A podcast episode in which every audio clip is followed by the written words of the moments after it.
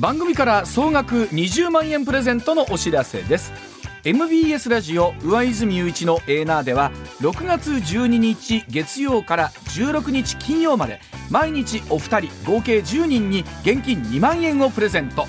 こちらはラジオとラジコでお聞きの方限定の企画です。詳しくは6月12日月曜から16日金曜までラジオかラジコで MBS ラジオ上泉雄一のエーナーをチェックしてください。朝6時スタートです。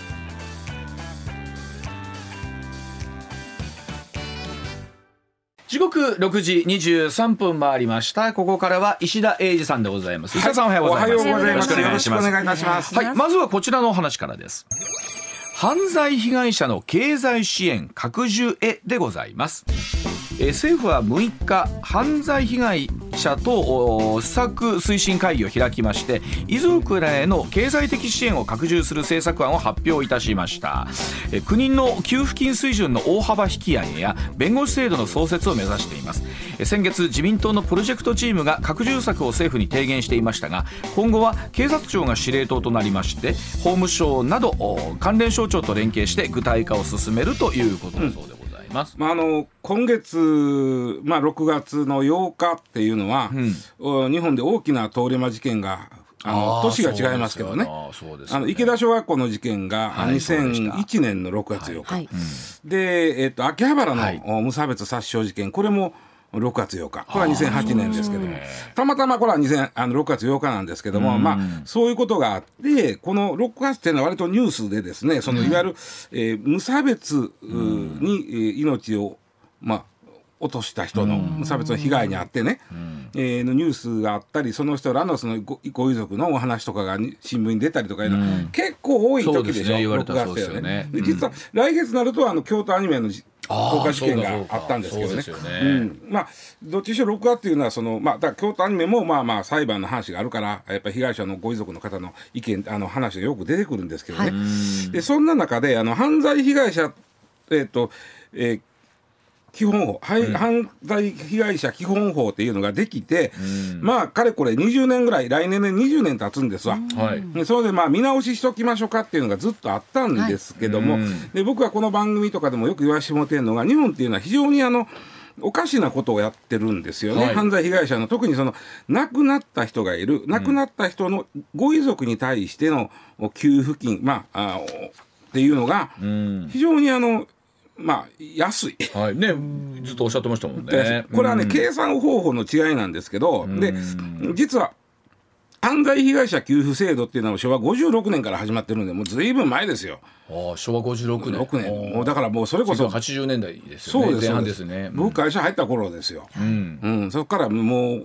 おじさんは定年しちゃってるわけですからもうずっとであるんですけども、犯罪でその命を奪われた人がいるその人のご遺族に対しては、最高で3000万最高で3000万というのがあってこれ変わってないですね。でこれは3000万でもね僕実はいいと思うんですよ、で何に合わせたか言ったらこれ自賠責に合わせたんです。あ、そうなんですね、自賠責は言ったら、突如命を奪われるじゃない、命を落とすじゃないですか、交通事故で、で、相手が入っている自賠責保険のお金で、これも最高3000万なんです、でただ交通事故の場合はそれ以外にも大抵任意保険入ってるよね、僕らでも入ってません、いざという時の何かあったら、となると、自賠責を超えた分っていうのは任意保険で出ますから、4000万5000万ということもあるわけですね、ところが、自賠責はマックス3000万、でこれに合わせたんですよ、犯罪被害者の方も、ところがですね、運用段階で全く違う運用になってるんですね、自賠責っていうのは一失利益っていう僕らよく言いますけども、その人が生きてたら、一生でこれぐらい稼いだでしょ、で一生これぐらい稼ぐけど人間生きていくにはお金がいりますから、一生これぐらい稼いだやろうけどこれぐらいは使ったやろ、で残り差し引きが、一失利益という形になるんで、一失利益はじゃあ自賠責でお支払いしましょう、これがマックス3000万という形で、ちなみにですね、一人平均大体ね自賠責の場合亡くなった場合ですよ、ご遺族に払われてるのは2000万から2400万ぐらいですわ、なかなか3000万は2400万ぐらい多いです、というのはねこれは一室利益なんで、はい、まあ僕も含めて年いった人間が万が一その交通事故になって亡くしたというのも、うん、そこから先なんぼ稼げたいたらそんなに稼げないはずやというのがあるから、まあ、少ないですね、はい、これはしゃあがない、うん、で年若い人の方が多い、これもしょうがないから当たり前です、はい、ところが犯罪被害者給付金っていうのは考え方をね、労災に置いてるんですよ。労災と同じ計算の仕方して逸失利益じゃないの、うん、過去3ヶ月いくら稼いでたほうかなくなる過去3ヶ月にいくら稼いでたという収入がベースになるんですよ、はい、だから、じゃあこれぐらいお支払いしましょうということなんですけど、さっきとは逆でね、はい、お子さんとかなんてさ収入ないわけやんか、うん、はい、確かにそこをどうやって確かに、うん、ね、池田小学校のね残念ながら亡くなられたお子さんとか収入ないわけやからね、うん、そしたらもうゼロなんですよね。ほんまや、うん、ほんまや。あとまあ逆にお年寄りの方ももうリタイアしてる方はまあゼロですよね、収入、まあ、年金はあるにしても基本ゼロですよね。だからそうするとゼロなんですよ。ゼロですね。まあさすがにゼロよけにいかんからお見舞い金程度は出るんですよ。でさっき言った交通事故で亡くなった時の自賠責はだいたい1人平均2400万ぐらいなんですよ。ところがこの犯罪被害者給付金っていうのはだいたい600万ぐらいなんですよ。はあ、平均すると。600で、犯罪被害者の会の方たちが おっしゃってたのは、うん、せめて自賠責並みにならんかという話なんです。そうですね、うん、で今回今具体的な数字は出てませんけども、まあ、政府の方の会議で、うん、もうちょっと上げなあかんのちゃうのという話になってるんであれば、自賠責並みにしたらええだけのことなんです。そうですね、うん、少なくともね、うん、自賠責並み、要は逸失利益という考え方に基づいて払ったら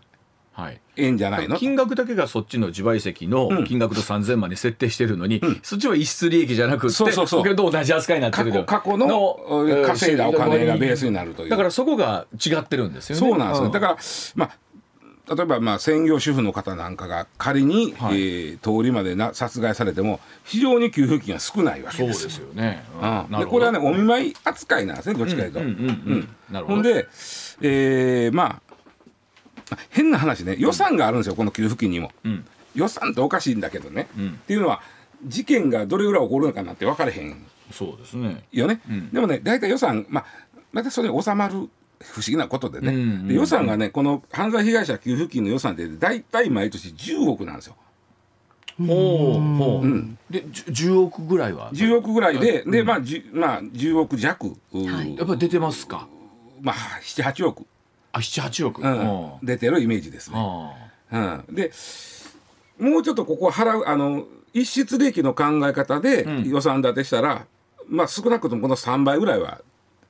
いるわけです。そうなんですね、30億ぐらいになるわけですね。うん、で30億僕いつも言うんですけど、はい、30億というのは国民一人にしたら30円いけへんわけです、うん、ですね、25円ぐらいです、はい、うん、でさっき言ったその6月はその通り魔事件がたまたま多かった月やるんですけど、僕らもいついかなる時に被害者側に回るか分からへんねんから、うん、そのある種の保険という意味で25円なら誰も何も言わへんから取ってよというのは僕はずっと言ってることなんですよね。で、まあそこがなかなか通ってなかったんだけども、というのはこの犯罪被害者の拡充策を話すっていう時にいやらしい話、表にならんのですわ、うん、これは。あ、なるほど、うんうん、なるほど。備えに多くの人が適用される話じゃない。しかも現実感薄いですしね、どっかでね。そうなのよ、うん、そうですね。僕はでもだからそれだけに、まあ、年25円ぐらい払ったらいいじゃんという。でそうしたらそれをした政治家は褒めてあげたらええやんと。これは石田さん、そういう動きっていうのはどうなんですか、あるんですか。今だからさっき言ったように、うん、犯罪被害者基本法がちょうどできて来年で20年になるんで、うん、まあちょっと見直そうか。で実はお金だけじゃないんですよ、うん、僕実はこっちの方を評価してあげたいなと思ってるんだけども、うん、弁護士を事件の花から生かすっていうのが、うん、これは相当僕は評価していいと。もしできたら、うん、今まではそうじゃなかったんですか。全く自分らでやらないか、探してこなきゃいけなかった、うん、自分たちで例えば、まあ、それはもちろんその今後加害者に対する民事訴訟も含めての話もありますけども、うん、一番大きいのはメディア対応なんですよ。まあ、僕らが言うのも変ですけど、はいはい、いわゆるメディアスクラムということで、その加熱する、そういう事件があった時に、まあ、衝撃的になるとね、ご遺族の方とかに、わっと行きますもんね。まあ、最近はね、みんなちょっと自制しようぜみたいな、メディア同士で言うたりするけど、一時はやっぱりなかなか加熱報道が、でその時に、仕切ってくれる人がおったら、ご遺族の方は随分と、そうですね、平穏になるんですよね。でその時に弁護士さんも、実は弁護士さんもね、メディア対応できる人もどんだけおんねん話になるけども、できる人いらっしゃるんで、そういう方がで私がそこはやりましょうみたいなことで、しかもそれは政府のから派遣するというか、お金は政府が出す、で来てくれるっていう。そうやな、だって言うてもそんな状況の時になかなか落ち着いて冷静にご家族もね、行動できないですもんね。そうなんですよ。でこれを事件発生の時から弁護士がつくというね、これをちょっとやりませんかというのが今話あれで、これは実は被害者の会の人たちもこれはとっても助かると、これはお金の問題うんぬんとかよりもどうしていいか分からへんだわけだから。でもう一つはこれはまたややこしいんだけど、加害者がいますね。で加害者に対して、まあ、損害賠償請求するっていう時にも弁護士さんがついてくれてると、だいぶいずれにしろ弁護士さんが頼むことなんだけども、普通僕らこんな仕事してるから弁護士さん4さんしてますけど、普通はなかなかご縁ないでしょ。そんな時にまあ政府の方から派遣してもらえるとありがたいと。でところがね、さっき言ったように給付金っていうのは性格としてはさっき言った自賠責はどっちかというと生活をぐちゃぐちゃにせえへん、ならへんためのお金、給付金だったんですけど、犯罪被害者の場合は生活云々というよりはお見舞い金のイメージなんですよね、とってもね。でだからお金がどうしても少ない、そしたら加害者に対する損害賠償請求 しようとなるんだけども、これがまたね、払いよらへんのだ。これ 100% 勝ちますよ、民事訴訟、そんな向こうこっちなんもあるないねんから、なんぼ払いなさい、その時は一室利益で計算して、これぐらい払いなさいってなんだけど、払いよらへんし、視力もないし、そもそも、そうですよね。まあ法務省がね、もうずいぶん前ですけど2000年に調査したんですよ、どれぐらい支払ってるかって、裁判では勝つんですよ、そら、勝った後にどれぐらい支払ってるか、加害者から調べたら、殺人とか傷害致死でまあ、賠償支払い命じられた場合で7割以上は払われてません。これでも石田さんね、例えば言ったように、こう裁判で勝つじゃないですか、でも向こうがそれこそ言うように、まあ、視力もないと、で言ったらまあね、ないとなった時にこれどうしようもないで、ややこしいのが民法の消滅事項というのがあって、せっかく裁判で勝っても、10年間相手が払い入れへんだら、消えちゃうんですよ。これは理屈で言うと、かといって国が払うのも違うわけですよね。そこが、被害者の会とかがおっしゃってたり、実は北欧のスウェーデンノルウェーあたりが、スウェーデンノルウェーってやっぱすごいなと思うのが、まずね、被害者庁という省庁があるんですよ。すごいな、省庁がある。まあ日本の犯罪被害者の会の方たちも、まあ、そこまでやってもらえたらええんだけども、さすがにそこまで一気にやってもらえたかどうかなみたいな感じなんだけども、スウェーデンとかノルウェーをちょっと見本にして、まず省庁がある。そしてさっき言ったように加害者がお金を払いよらへんっていう場合は省庁が払う、その人たちで。省庁の方で、被害者庁の方で加害者に対して払え払え払え払えってずっと追いかけ倒す、言い続ける。で相手は払えへんかもしれんけど、常にプレッシャーはかかってる。であとは被害者庁と加害者との話し合いであって、被害者はもう省庁からお金が出てるんで、なるほど。いや、もう精神的に考えたらそうしてもらいたいですよね。ずっとそれが払われて、これがね、やってもらえたら一番ありがたいっていうのがあって、そうですね。まあなんかすごい理屈論で言うと、確かに悪いことしたやつとあえて言いますけども、がお金払えへんと、でその分仮に国が建て替えるとして、それとってまあ税金だと考えたら、被害者の方に行くのはいいけど、それを税金で建て替えられるっていうのはちょっと筋が違うなとは。だからその代わり建て替えてんやから取るでという、追いかける。っていうことはやってほしいよね。ねとはいえそれはもう金ないって言われたらどうしようもないですよね。ほんま、いやほんまに被害者の方はね、そうなんですよ。でしかもそのさっき言ったようにせっかく民事裁判で買っても10年払いよれへんだらその判決は時効になるんですね。そうするともう一回10年切れる前にもう一回裁判起こして、ま、た金かかる話10年10年10年でつないでいくんですけど、そこまでする嫌でしょ。なかなかじゃないと思います。だからその被害者庁なりが、まあ、政府なりが立て替えて政府がと、実は泉房穂さんこの間明石、はいはいうん、明石はこれやってるんですね。ああそう、うん、市がやってくれてる、市ができるんですか。ただ予算がその間に別にあるわけじゃから、市が300万までは立て替えるんですよ。であとは市の方が被害者に返せ返せとやるというのをもうずいぶん前2010年もう10年ぐらい前からやってて、で泉さんはこれ今300万ですね。それを1000万まで上げたかったみたいなんだけど、そこはちょっとなんかいろいろあって難しかったみたいな。ただ300万でもどうせ取られへんというイメージのお金がそこにあって、はいうん、でも気持ちがすっきりせえへん、うん、やったらせめてその市が立て替えてくれて、はい、300万でもであとは市の方で追いかけますよと、この人払いなさい払いなさい言い続けますよってやってくれた方がこっちはちょっと落ち着けへん。わかります。そうですね、うん、なんか、うん、もちろんねその事件のこととかも忘れ去りたいってどっかで思ってるはずが、そのずっとなんか払ってもらってないことが引っかかるのは嫌ですもんね。で300万でも相手にとってはそれなりに払うのはしんどい作業になるやろうから、うんまあ、それで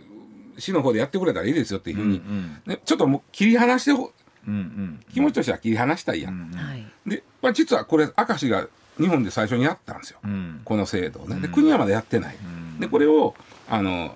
できるだけそうです、ねまあ、やってもらえませんかっていうのが被害者のたちが言ってること。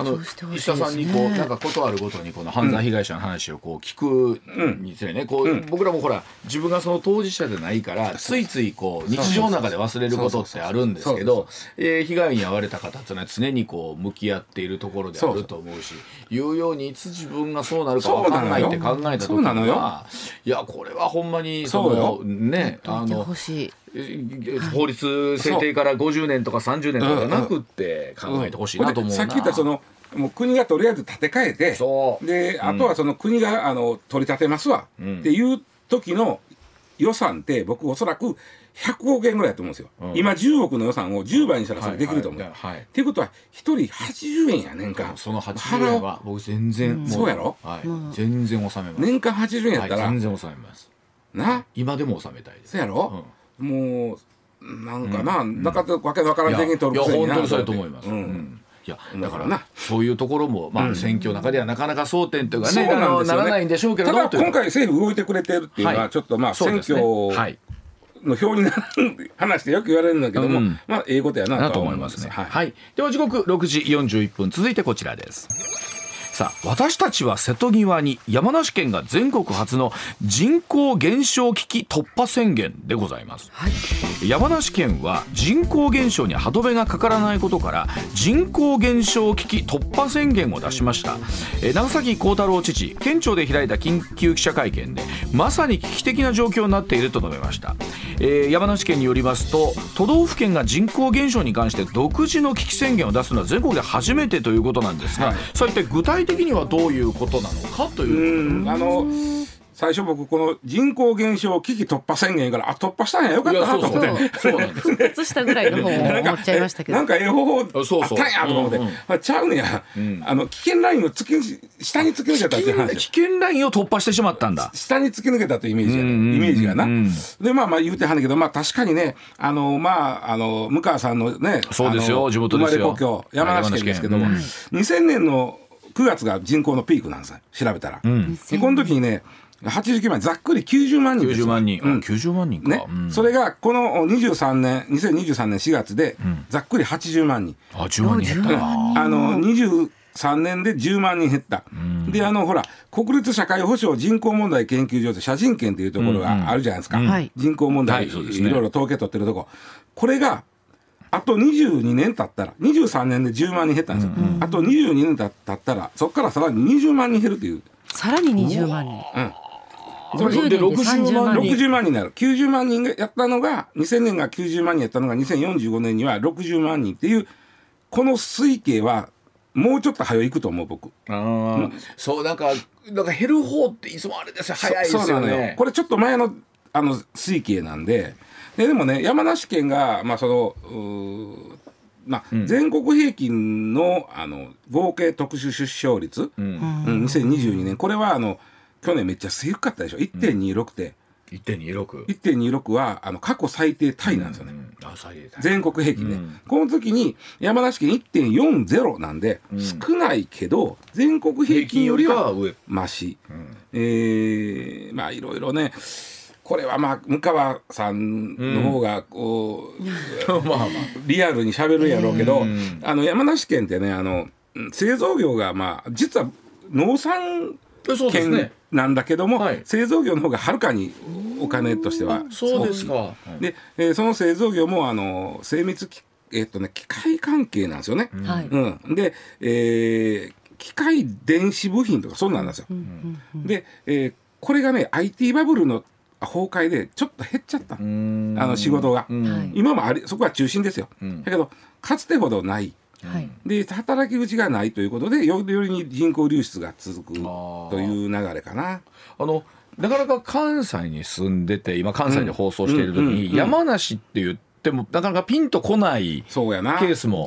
うん、富士山後ろから見るみたいななんですけどこれまたこの放送聞いたら、はい、激怒されるとかもしれませんが、はい、ただ関東というか東京に近いのは近いですね。だからね、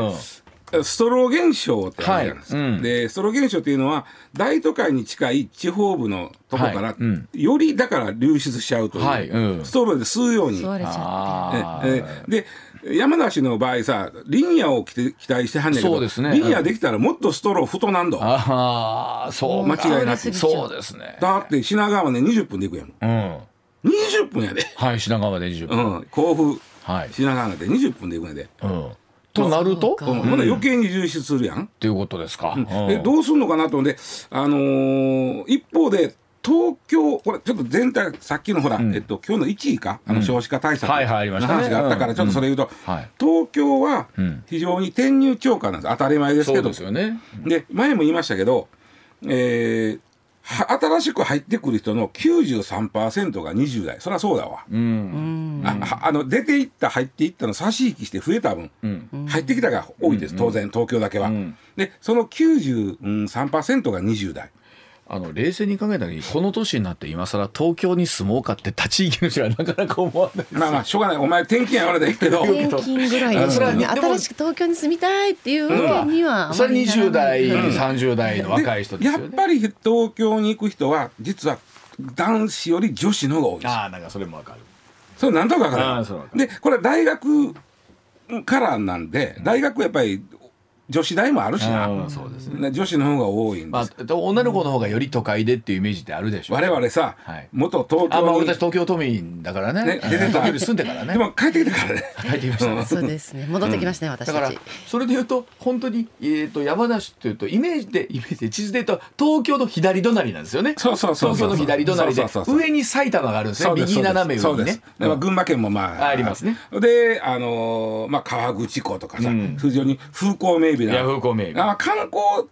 資源はいっぱいあるところなんですよ、はい、うん、とってもね。それこそね、うん、なんだろう、さっき言ったように電車で、うん、一番、東に近い人とかっていうのは東京に行きやすいのは行きやすいんですよね。めっちゃ近いで、大月とか、はい、そうですね、のは行きやすい、うん、中央線の一本やから。でも、やっぱりそれでも東京なりに、流出して住もうという方が多かったです。それでね、まあ、いろいろ、まあ、ちょっとさっき東京の話しなあかんだけども、うん、東京やっぱ大企業が多いじゃないですか、うん、で大企業って女性活躍するなんていうか、はい、そうですね、土壌がやっぱり、ね、中小企業に比べたらやっぱりある、はい、あります。だから若い女の子は東京行きたいっていうのはそこなんですよね、うん、で行ったら、うん、刺激はあるわあ、刺激はあるわ、刺激はあります。で楽しいわ、これ大きいのが交通の便がいいわ、はい、そうですね、でこうなるともう帰らんとこかなと思うのも、まあ、仕事も見つかったりしたらでよりその山梨の人は困る。そうですね、たまに帰れればいいかなぐらいの距離になっちゃいますもんね、うん、そうですよね。日本全体で困るのは実は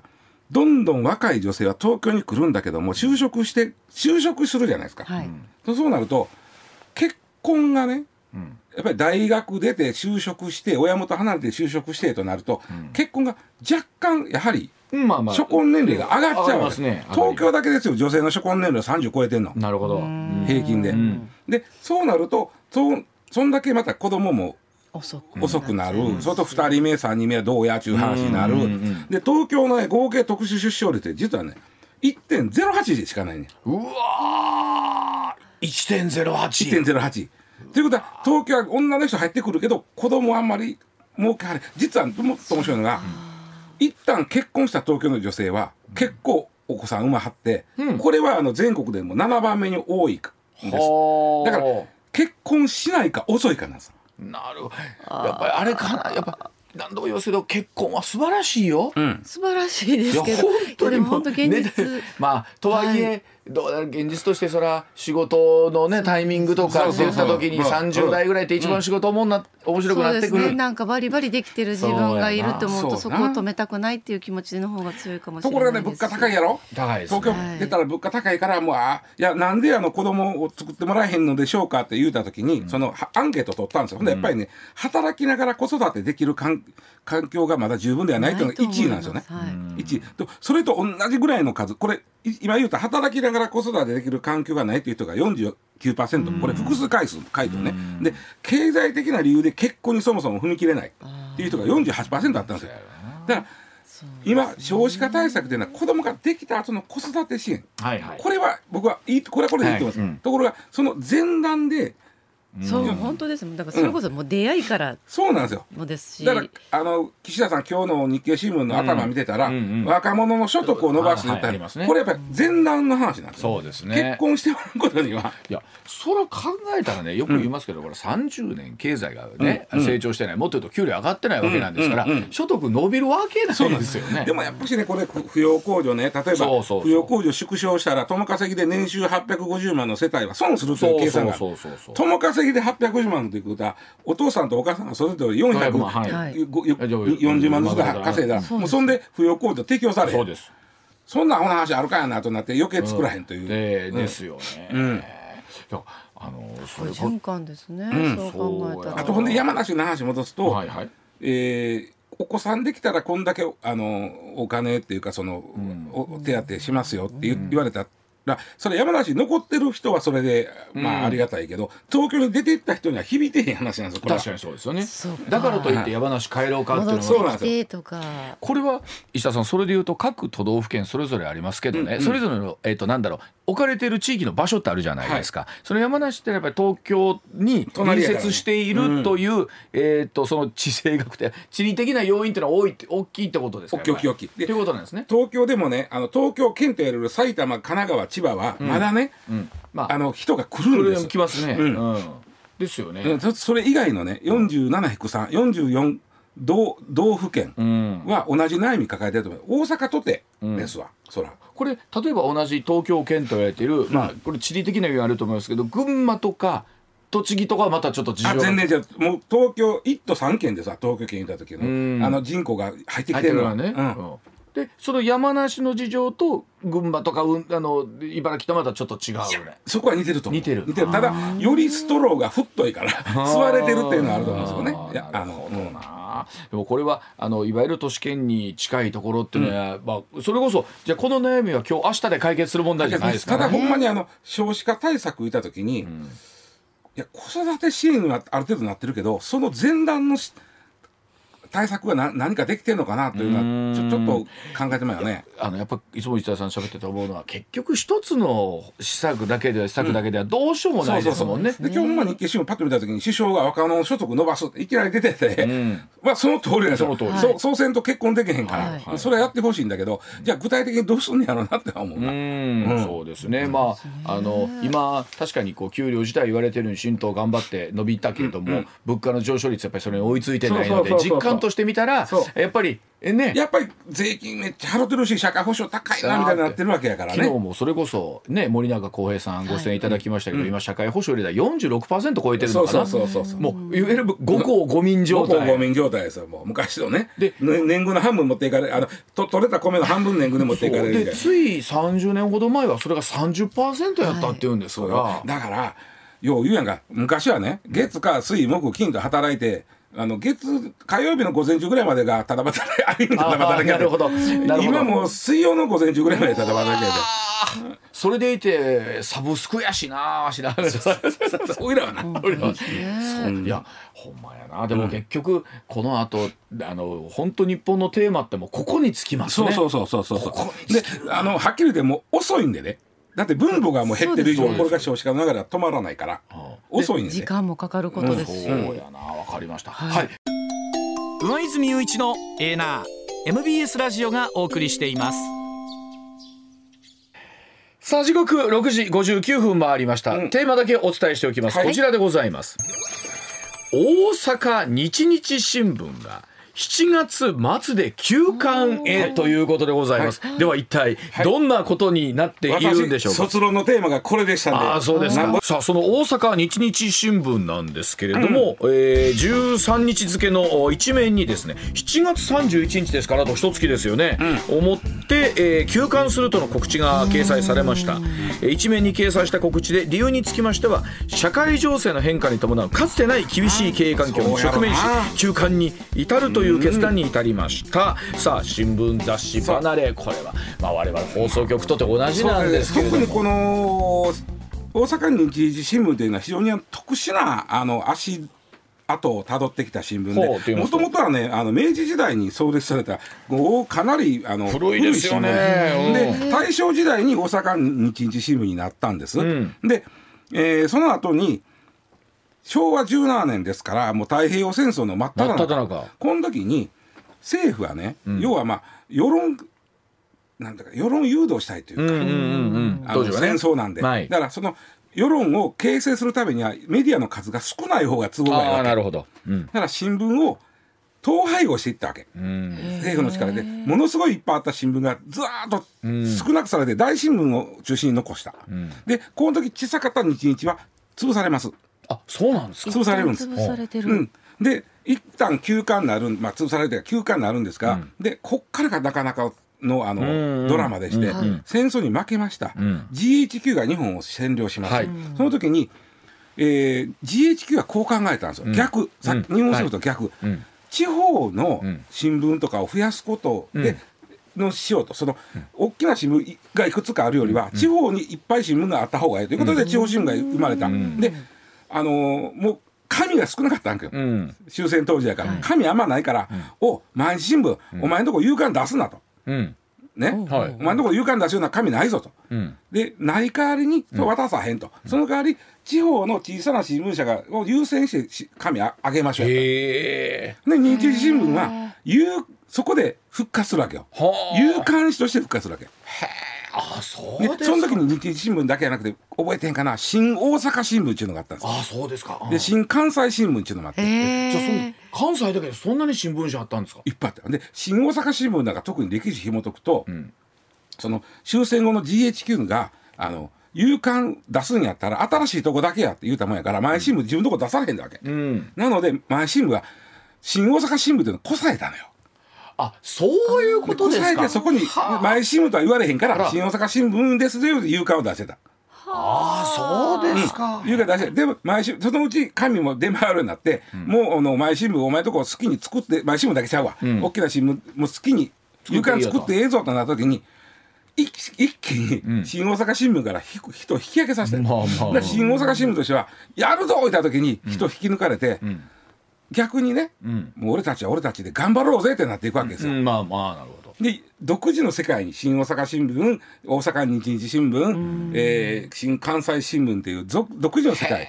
で、その独自の世界の一つのやり方が、大阪駅の地下に壁新聞を貼るという宣伝やって。でこれ花博で撤去されてしまいましたけど、花博までは名物やって、大阪名物どこに貼ってました？東梅田の辺貼ってました。それだけ警察の前らへん貼ってた。あった、掲示板みたいなのが貼ったったやろ。橋田に勝手に貼んねん、あれ新聞社の人がペタって。あれ大阪日々新聞は普通に定期購読、いや駅売りやな。駅売りですか。だから今でいう夕刊フジとか日刊現代は定期購読もできるけど、基本駅売りや。で大阪2期1も新大阪も新関西ももうそこはね場所の取り合いやったらしいです。僕取材したから学生の時これ卒のテーマがこれやった言うても新聞学科ですからね。そうなんです、うん、でペタンと張り出して、いやペタンと張り出したら読んじゃうやんって思ったら、ね、それ一面だけ張り出す。あ続きはまあまあもっと細かいことこれみんなが結構な人だからやったでしょあの時。はい、言われた、そうやったかな。そうなのよ。で大阪もう60代以上の人はねみんな「ああそうやった」って今なってると思うんだけど、中津にビルありますよね。あそうそう、これが日日新聞だから、日日は今ね新日本海新聞っていう参院の地方紙の傘下に入って出してはったんだけども、うん、まあもうちょっとしんどいないことで休暇になるんだけど、まあ、僕はもうその。あの頃がねすごいピークやとさ80年代中ぐらいがこの有刊誌のピークで、あーそうですね、何があったかというと山一戦争なんですよ。あなるほど、山一構想があって、はい、日日と新大阪はヤクザもんが強かった。どっからネタ拾ってきてんのっていうぐらい一般社かなへん。ほいでもう僕ちょうどその時大阪府警担当やったんで、はい、でも僕ヤクザは担当ちゃうかったんですよ、うん、暴力団は、うんはい、暴力団担当のやつは毎日それ買うてきて、なんでこんな分かってんのみたいな。あと日々はね倒産基準強かった。あそうですか。言うたら悪いけどこれネタ元どこやったの。はなるほど、うん、でもそれをちゃんとした取材ルートでもちろんあそこは ネタ元はちゃんとしてんだけど、うん、ということは記者の人はすごい独自のルートを持ってらっしゃるってことなの。そのあったね。だからあの頃日日なんか特に大阪府警記者クラブに毎日放送より立派な記者クラブしてた。あそうですか、うんうん、でもそれがやっぱあれですか、その社会情勢でというところで言うと、うんうん、もういわゆる駅売りになってくると余計にですけど変われなくなってきた、うん、そうですね。でヤクザばっかりやってないし山一構想も自然に下火になっていく、まあ、そのうちやっぱりだんだんとね、まあ、例えば、スポーツとかやってるんだけど、うん、ギャンブルあとちょっとお色気系とかなっていくわけですよ、だんだんと。でで一旦休館になるんだけども、そのちゃんとしたら失礼やな、うん、参院の方の新日本海新聞という、うん、地方紙が、うん、うちと一緒にやりましょうことでまた朝刊に戻るんですよ、はい、日々は、うん、だ結構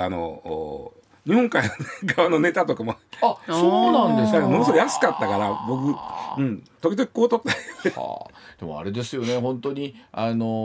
これ我々ねテレビラジオもそうなんですけど、うんうん、もう離れが続いているという中で、はい、特に活字メディアの皆さんというのはこの独自のどういうふうにね、また発展していくのか。まあ、それこそ週刊朝日さんとかもね廃刊になったりとか、まあ、でも本当最近就職活動絡みとかで学生さんとかと喋るケースもあるんですけど、そら読まんですよ ね。だからね日々だけ取ってもね、そのいわゆる日本政府の戦争の時に廃刊させられた、で GHQ になって、復活してくる、でもやっぱり有刊戦争大阪有刊戦争と言われた壁新聞ですけど、そこを乗り越え、でやっぱし時代に揉まれていて、まあ、休刊となるというこの歴史を感じるな。なんか石田さんこのコーナー僕ねずっとこれさせていただきますけど、はい、今日いろんな意味で一番生き生きしてこのコーナーを、はい、卒論のテーマですから、なんか40年ぶり50年前にちょっと遡る日日新聞行って、当時のあっちのなんか本町か肥後橋かあっちの方やったんで、はい、そこ行って写真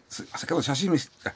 人たちなんですよ、うん、写真あったかなって、うんうん、出てきたのが毛筆一生懸命写してへえ、あ、そうです。当時はだって写メとかもできないですから、うん、そうそう写真も撮れないもんね。そうでございました。はい、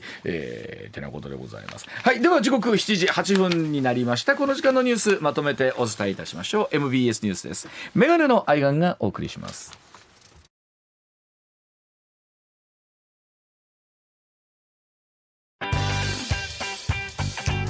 上泉雄一のエナー MBS ラジオがお送りしています。ツッコミニュースランキング。時事問題から芸能スポーツまで突っ込まずにはいられない注目ニュースを独自ランキングで紹介、はい、ランキングを紹介する前にまずは芸能スポーツです、はい、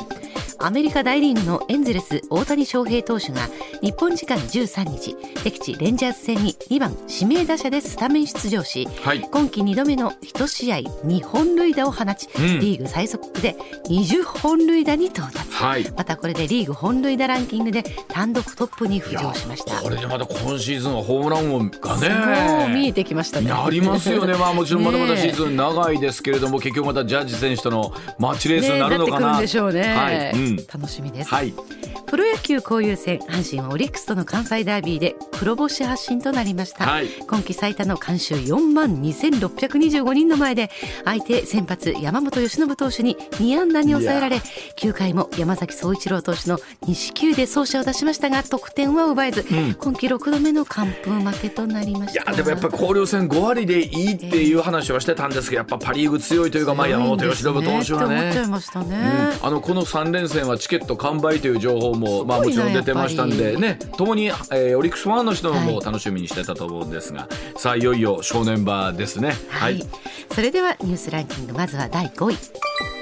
13日午前10時大阪梅田のビルで6階トイレから煙が出ていると従業員から通報があり、消防が消火に当たっていましたが午前11時前に消し止められました。茶屋町エリアでは6日にも今回の火災になったビルの2つ隣の解体中のビルの屋上で火災があったばかりでした。いや我々この辺りで仕事をしてますんで、まあ、本当にね騒然とこの時間帯してってします、ね、でしかも先日火事があったばっかりだったので、はい、ということなんですけどね、ちょっと不思議な感じしますね。うん、続いて第4位。カルチュア・コンビニエンス・クラブと三井住友フィナンシャルグループは昨日、両社のポイント事業 T ポイントと V ポイントを来年春に統合した後の名称を V ポイントに統一すると発表しました、はい、新たに誕生する V ポイントは8600万人の会員数を抱え、ポイント経済圏を広げてきた楽天グループなどに対抗します、まあ、ここはこうでそのポイントグループをどういうふうにまとめていくかということなんですけど、ね、手元朝日新聞のデータで見ます、はいね、ポンタのユーザー登録者数が、1億1300万人、楽天ポイントが1億人以上と言われてまして、はい、さらに D ポイントがおよそ9500万人ですから、ここに T ポイント V ポイントが合わさって9000万で対抗していく。なるほど、まあ、やっぱり多くの顧客を、ね、抱えるということはそれだけそのポイントを使おうということになりますから、この辺りの争いというのも、ね、かなり激化してますよね。うん、続いて第3位。LGBT の人たちへの理解増進に向けた議員立法は自民・公明両党と日本維新の会、国民民主党の4党が合意した与党案の修正案が衆議院本会議で賛成多数で可決され、参議院に送られました。さあこの与党案で、修正したところというのは参議院で果たしてまたどんな風な議論になっていくのかということですね、これはね、はいはい、続いて第2位は13日の日経平均株価終値は 33,018 円65銭、バブル経済崩壊後の最高値を更新し、およそ33年ぶりに 33,000 円台を回復しました。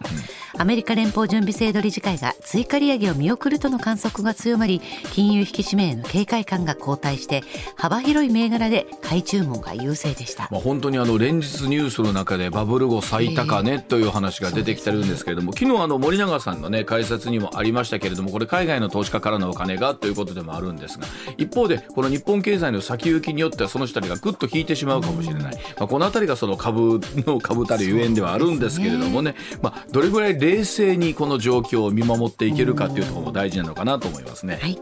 続いて1位は異次元の少子化対策に向けて政府は児童手当の拡充などを盛り込んだ子ども未来戦略方針を閣議決定しました。岸田総理は来年10月から所得制限を撤廃し、支給期間を高校生の年代まで3年間延長、第3子以降は3万円に増やすと説明し、2030年代に入るまでが少子化傾向を反転できるかどうかのラストチャンスですと語りました、まあ、一方でこの財源というのはどうしていくのかという問題ももちろんまだまだございますし、まあ、一方でこの会見の中でもう一つあったのは先ほどニュースもありました通り、解散にも触れたことがあったんですけども、そのことに関してはもちろんですけどコメントしないということで、そのあたりも本当にどうなっていくのかですね。番組から総額20万円プレゼントのお知らせです。MBS ラジオ上泉雄一のエーナーでは6月12日月曜から16日金曜まで毎日お二人合計10人に現金2万円をプレゼント。こちらはラジオとラジコでお聞きの方限定の企画です。詳しくは6月12日月曜から16日金曜までラジオかラジコで MBS ラジオ上泉雄一のエーナーをチェックしてください。朝6時スタートです。